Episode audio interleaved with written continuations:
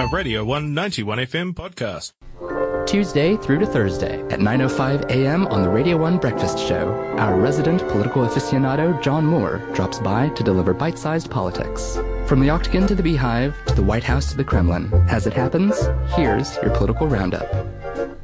Morena, John. Yes, kia ora koutou. And today the focus is on euthanasia reform in New Zealand.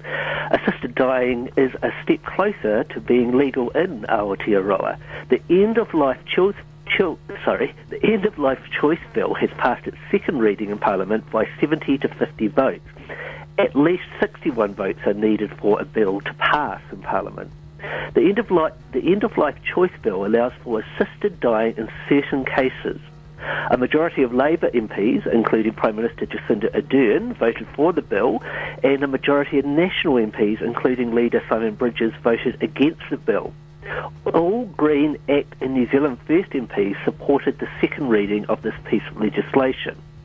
Both National and Labour are allow, uh, allowing the MPs to vote on their own personal conscience, so there's no bloc party vote from those two parties, whereas other parties are voting along party lines. The end of life choice bill has one more final reading in Parliament, and if a majority of MPs vote for the bill with its final reading, then it becomes law. A question that has been raised by supporters of the bill is if it is in fact too liberal on the question of assisted dying. Certain supporters of assisted dying want the bill to be amended and toughened up. And the Greens in particular are calling for a less liberal piece of legislation. The current bill allows for two different justifications for assisted dying or euthanasia. First, euthanasia would be allowed in cases where a person has a terminal illness that is likely to kill them within six months. Second, assisted dying would also be legal where a person has a quote unquote grievous and irremediable medical condition. The Greens are calling for a more restrictive piece of legislation, one that would allow only for assisted dying in cases of a terminal illness. The Green Party has faced heavy lobbying and criticism from some elements of the disabled community. Some spokespeople for the disabled community have argued that the bill in its current state could be used to coerce the disabled into ending their lives. Whether such a claim is alarmist or based on firm evidence is up for argument. However, the Greens are more than likely to get their wish to have a far more restrictive regime for euthanasia.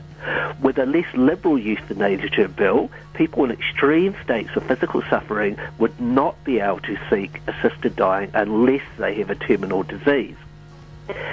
And finally, New Zealand First are pushing for their own amendment of the bill. The party wants a referendum on the issue of assisted dying. And New Zealand First is the only party pushing for this democratic clause that would allow the electorate as a whole to have a say on the issue of euthanasia reform. And that's your roundup for today. Thank you very much for that, John. Have a good day, my friend. You too. Talk to you again tomorrow. This was a Radio 191 FM podcast. You can find more at r1.co.nz or wherever quality content is found.